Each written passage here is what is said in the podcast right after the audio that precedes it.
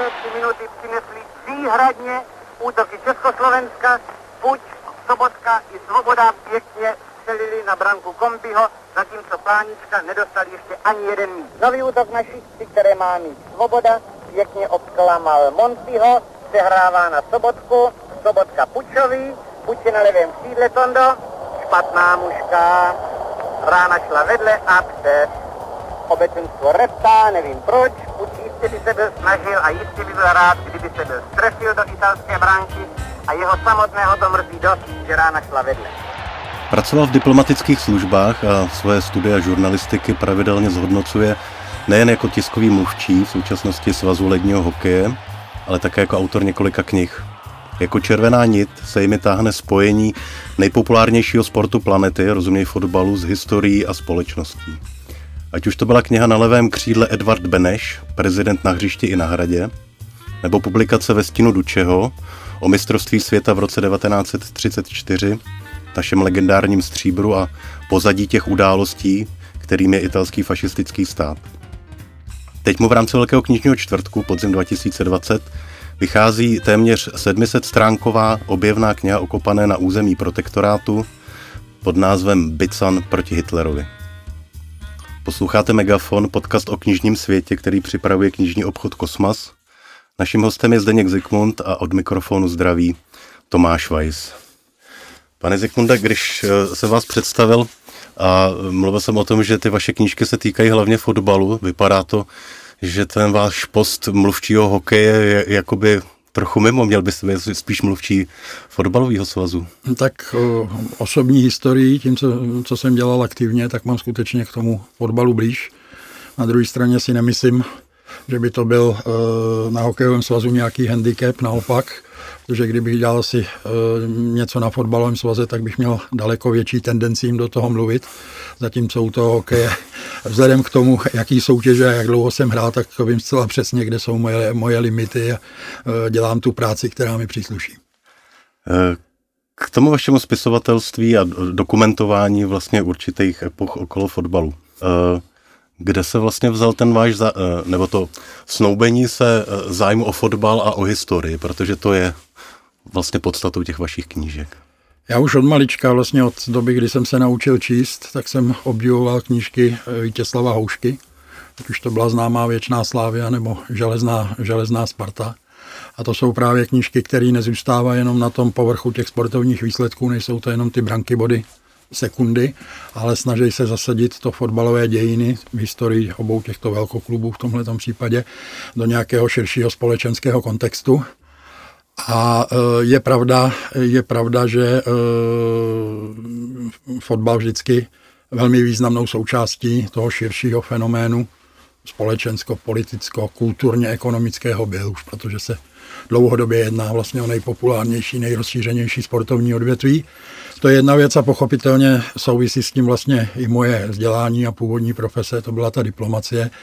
Takže eh, všechny ty knížky, které jsem, se, eh, které eh, jsem psal, jsem se snažil pojmout šířeji, to znamená nejenom kopanou, která se odehrávala na hřišti, ale to, co se odehrávalo v zákulisí. Hmm.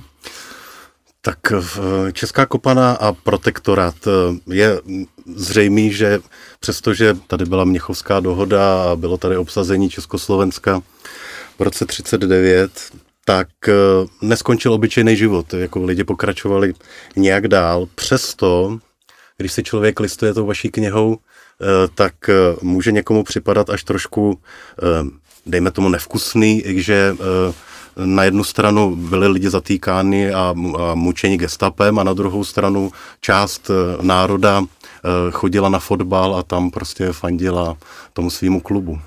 To byla diskuze, eh, která se rozvířila již tehdy, již v době protektorátu. To, že prostě lidi chodí na fotbalová utkání, že chodí do biografu, kritizovala řada příslušníků domácího odboje, kritizoval to odboj, odboj z Londýna po válce, když vypukly ty politické přestřelky, tak to byla, eh, to byla jedna eh, z těch věcí, které byly protektorátním vedoucím Českého svazu fotbalového dávány eh, za vinu. Jeden z jejich tehdejších kritiků to vyjádřil velmi pregnantně ve slovech, že nic by se nestalo, kdyby se nějakou dobu nesportovalo a nekopalo. Na druhé straně já si myslím a věřím, že tahle ta knížka to i dokumentuje, že to, že se podařilo ten český, eh, český fotbal zachránit, že se podařilo zachránit jeho spolkovou základnu, kluby, že vlastně pokračovala až na výjimky, pochopitelně na židovské funkcionáře nebo na ty, kteří se zapojili do odboje, tak ale víceméně po celý protektorát pokračovalo to předválečné ještě v demokratických eh, poměrech zvolené vedení, tak tohle si myslím, že není vina, ale naopak zásluha. Uh-huh. Um. Bylo by možná dobrý, eh, vy jste napsal 700 stránkovou knihu, to eh, je jasný, že tam je to všechno podrobně, ale přece jenom, kdybyste mohl Eh, český fotbal a protektorát přiblížit v nějakých eh, pár takových momentech, které vám přišly vlastně při tom sbírání materiálu zajímavý? Já ten základní paradox doby vidím v tom, že na jedné straně to bylo skutečně možná nejspíš vůbec nejtemnější období našich dějin. Na druhé straně fotbal, a nejenom fotbal, ale vlastně všechny sporty, eh, právě v těch šesti protektorátních letech zaznamenali takový rozvoj jako nikdy předtím. Počet klubů se, zdvojná, se téměř zdvojnásobil, počet hráčů registrovaných v Českém svazu fotbalovém se téměř zdvojnásobil, eh, počty diváků na stadionech eh, se, se zdvojnásobily a to přesto, že mm, za protektorátu Eh, padlo, bylo popraveno nebo zahynulo v koncentračních táborech více než 100 tisíc občanů protektorátu a více než 400 tisíc jich muselo na pracovní nasazení do Německa.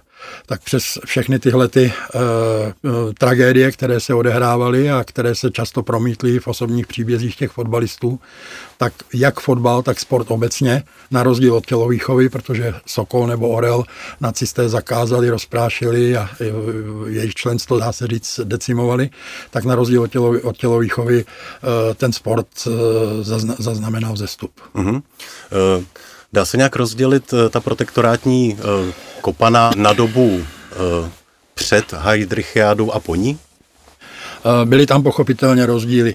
A byly rozdíly eh, nejenom eh, v rámci protektorátu, ale i v rámci toho, jak k našemu sportu a fotbalu přistupovali říšské a jak protektorátní úřady úřad říšského sportovního vedoucího, který řídil v Berlíně, který sídlil v Berlíně, tak eh, se, eh, měl s protektorátním sportem, včetně fotbalu, poměrně daleko sáhlé záměry. Bylo to ryze pragmatické uvažování, protože eh, Němci tenkrát chtěli ovládnout Mezinárodní federace od Mezinárodního olympijského výboru přes Mezinárodní fotbalovou federaci až po federace dalších odvětví. A k tomu by se jim pochopitelně hodil i protektorátní hlas. Takže jejich představa byla ponechat, protektorá, ponechat protektorátnímu sportu určitou a poměrně širokou autonomii, ponechat mu dokonce i zastoupení navenek eh, směrem eh, k zahraničí a využívat to pro prosazování vlastních zájmů. Na druhé straně eh, protektorátní úřady, jejichž nejvýraznějším představitelem byl státní tajemník Karl Hermann Frank, tak eh, ty viděli v celku oprávněně eh, v protektorátním sportu určitá rizika. Souvisela především eh, s těmi masovými schromážděními na stadionech, na která chodilo, na derby chodilo 30, 35 tisíc diváků a pochopitelně to byla do značné míry nekontrolovatelná masa a ta sportovní rivalita se snadno mohla přelít v projevy odporu proti říši a stávalo se to už od června 1939, od toho památného utkání Prahy s Berlínem.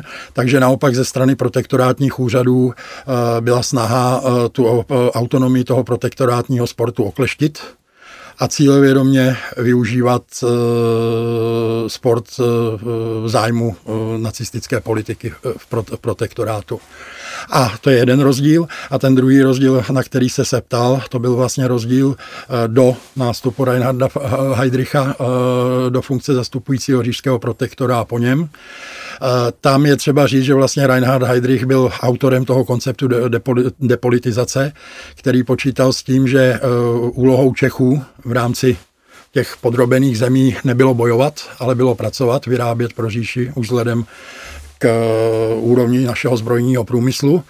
A ten koncept eh, depolitizace v podstatě říkal, pokud budou Češi eh, tuto úlohu plnit, pokud budou vyrábět, pokud se vzdají jakýchkoliv projevů odporu a vzdoru, potom jim říše může poskytnout právě v těchto těch oblastech, jako byl sport, fotbal, další odvěty, ale i kultura, eh, poměrně širokou autonomii. Nicméně, tak jak se vyvíjela situace na frontách, jak se to začalo překlápět v neprospěch Německa, tak zatímco v tom, v tom tom prvním období se víceméně nacisté spokojili s tím, že všechny sportovní spolky museli opustit funkcionáři, hráči židovského původu. A jinak stačilo, aby se, řekněme, tyto spolky chovaly konformně to znamená nevystupovali, eh, ať už otevřeně nebo eh, skrytě proti říši, tak právě pro, pro, po nástupu Reinharda Heydricha eh, se ten přístup změnil a začali být na sportovních svazech, na jejich vedoucích a pochopitelně především na fotbalových vedoucích, protože existoval Český, Český všesportovní výbor, který združoval všechna sportovní odvětví a jeho předsedou byl Rudolf Pelikán, který byl současně předsedou Českého svazu fotbalového. Takže za nich už, na nich už začali vyžadovat nejen konformitu, konfliktu, ale i veřejné projevy loajality a podpory tomu válečnému úsilí říše. A je třeba říct na obhajobu těch sportovních vedoucích, že, eh, že eh, se těmto tlakům dokázali občas i takovým po švejkovsku, eh, ale velmi úspěšně bránit. Takže na rozdíl třeba eh, je známé, že populární herce komandovali na ty eh, manifestační schromáždění vyjadřující podporu říši, museli vystupovat v propagandistických pořadech v rozhlase, vy, jste nešťastný sketch vlasti Buriana, tak na sportovních vedoucích nebo na sportovcích a řekněme si, že popularita Josefa Bicana byla víceméně srovnatelná s tou popularitou vlasti Buriana, tak na sportovcích eh, takovéhle až otevřené projevy lojality nevyžadovali a když už, tak eh, sportovcům se z těch osídel podařilo poměrně velmi úspěšně uniknout. Vy jste řekl jméno Bican, který je v titulu knížky. Dají se vyjmenovat ještě nějaký, každá etapa fotbalu má nějaký svoje hvězdy, tak tehdejší hvězdy, kromě Bicana tehdejší hvězdy, no na jedné straně končila ta slavná eh, generace těch vicemistrů světa z Itálie 1934. Ještě uh, před protektorátem v létě v srpnu 1938 se rozloučil František Plánička, Potom končili další, eh, další jeho, jeho spoluhráči. Někteří z nich pokračovali, Oldřich Nejedlý, Jaroslav Burger, ale už ne na té absolutně nejvyšší úrovni. Ale na druhé straně přišel v 37. roce Josef Bican, eh, objevila se, eh, objevila se nová, nová jména Josef Ludl, který to byl Spartan, který potom v roce 1947 nastoupil za výběr Evropy. Jan Říha, podle mého názoru společně s Josefem Bicanem vůbec nejlepší eh, fotbalista eh, protektorátu. A objevila se i některá jména, která přišla z venkova, protože jedním z rysů toho protektorátního eh, fotbalu bylo to, že venkov, kde dokázali po zániku profesionalismu místní podniky nabídnout fotbalistům velmi zajímavé, zajímavé podmínky, tak venkov začal snižovat ten rozdíl mezi velkokluby Spartou a Sláví a zbytkem republiky, takže zajímavá jména se objevila na venkově, byl to třeba brankář Karel Horák, což dejme tomu, to, co byl Josef Bican mezi, mezi střelci, tak eh, Karel Horák, který byl brankářem nejdřív Pardubic a potom Sparty, tak uh, podobně vynikal mezi brankáři.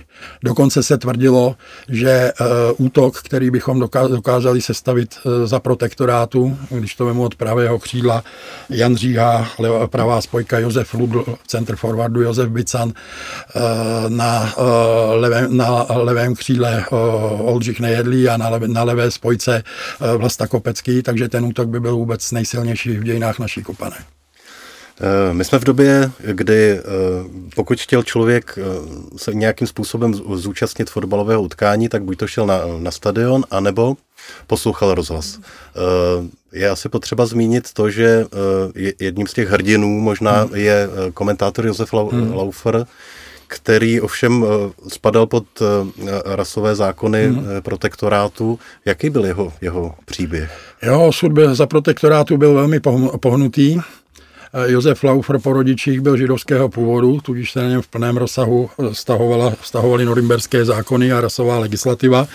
Nicméně je třeba říct, že hned v roce 1939 se e, za něj poměrně velmi výrazně postavil tehdejší syndikát novinářů a klub sportovních novinářů, kteří mu, kteří mu ponechali členství, ačkoliv podle v těch nových poměrech už osoby, jak se tehdy říkalo, neárijského původu v těchto organizacích figurované mohli nicméně členství mu ponechali a to se zdůvodněním, že své češství prokázal v minulosti tak, že není třeba o jeho přínosu pochybovat.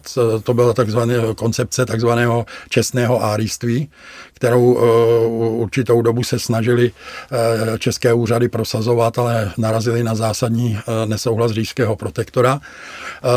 Ku podivu Josefu Laufrovi ještě v roce 1939, kdy Sparta se Sláví nastupovali v posledním ročníku středoevropského poháru, tak říšské úřady mu povolili vycestovat do těch měst, kde Sparta se Sláví nastupovali. Oni bohužel vypadli oba v, hned, hned v prvním kole soutěže.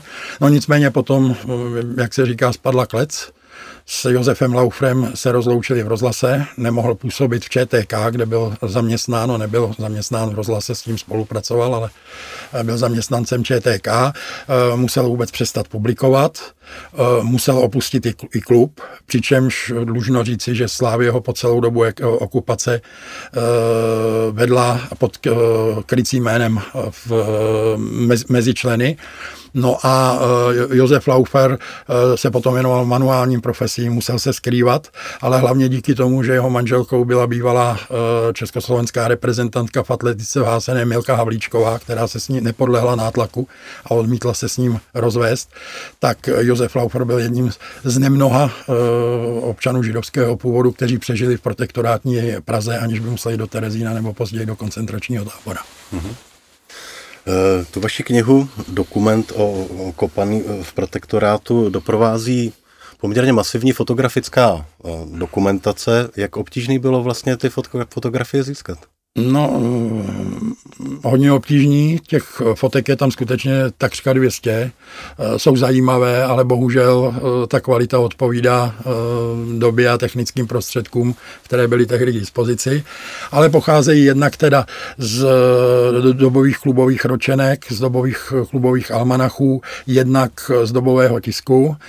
V protektorátních denících už se fotografie používaly, ale ve velmi omezené míře a navíc ve velmi špatné kvalitě ale třeba časopis Pestrý týden, tak tam se s nimi můžete setkat eh, pravidelně od renomovaných, eh, později velmi známých sportovních fotografů a to už jsou snímky eh, ve vynikající kvalitě, ať už jde o momentky ze hřiště nebo třeba záběry na ty naplněné tribuny na letné a na dalších stadionech.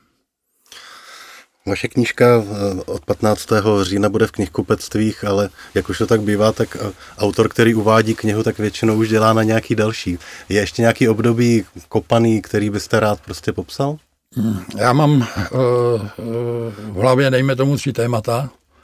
Moc by mě zajímalo zpracovat sportovní biografii Vlasti Budiana protože to nebyl jenom fotbalista, mecenáš fotbalu a fotbalový činovník, ale uh, on byl uh, vynikající hokejista, byl třetí na mistrovství republiky v tenise, hrál na mistrovství světa ve stolním tenise, jezdil, jezdil parkoury, jezdil motoristické závody, takže ten jeho sportovní, to byl skutečně all-round sportsman, jak se říkalo. Eh, zajímalo by mě i podívat se trošku pod pokličku eh, toho románu Karla Poláčka, který já mám nesmírně rád, Muži v offsideu. Tam je zajímavé to, že 95% eh, těch eh, fotbalových postav, které tam vystupují, utkání, které zmiňuje, na které chodili pánové eh, na Čeradec a z Habásky, tak to jsou skutečně reálná utkání, která v té čase proběhla. A možná by bylo zajímavé podívat se z podobného pohledu jako na protektorát na období 50. let, kdy vlastně zase naše, naše kopaná se musela řídit úplně, úplně, úplně jinými principy. No, když vás tak poslouchám, tak je mi jasný, že uh, ty všechny informace, kterýma doslova přetejkáte, takže si určitě nenecháte pro sebe, ale dovolte ještě poslední otázku. Spartan nebo Slávista? Slávista. Poslouchali jste Megafon, podcast o knižním světě, který připravuje knižní obchod Kosmas. Naším hostem byl autor knihy Bican proti Hitlerovi Zdeněk Zikmund. Od mikrofonu se loučí Tomáš Weiss.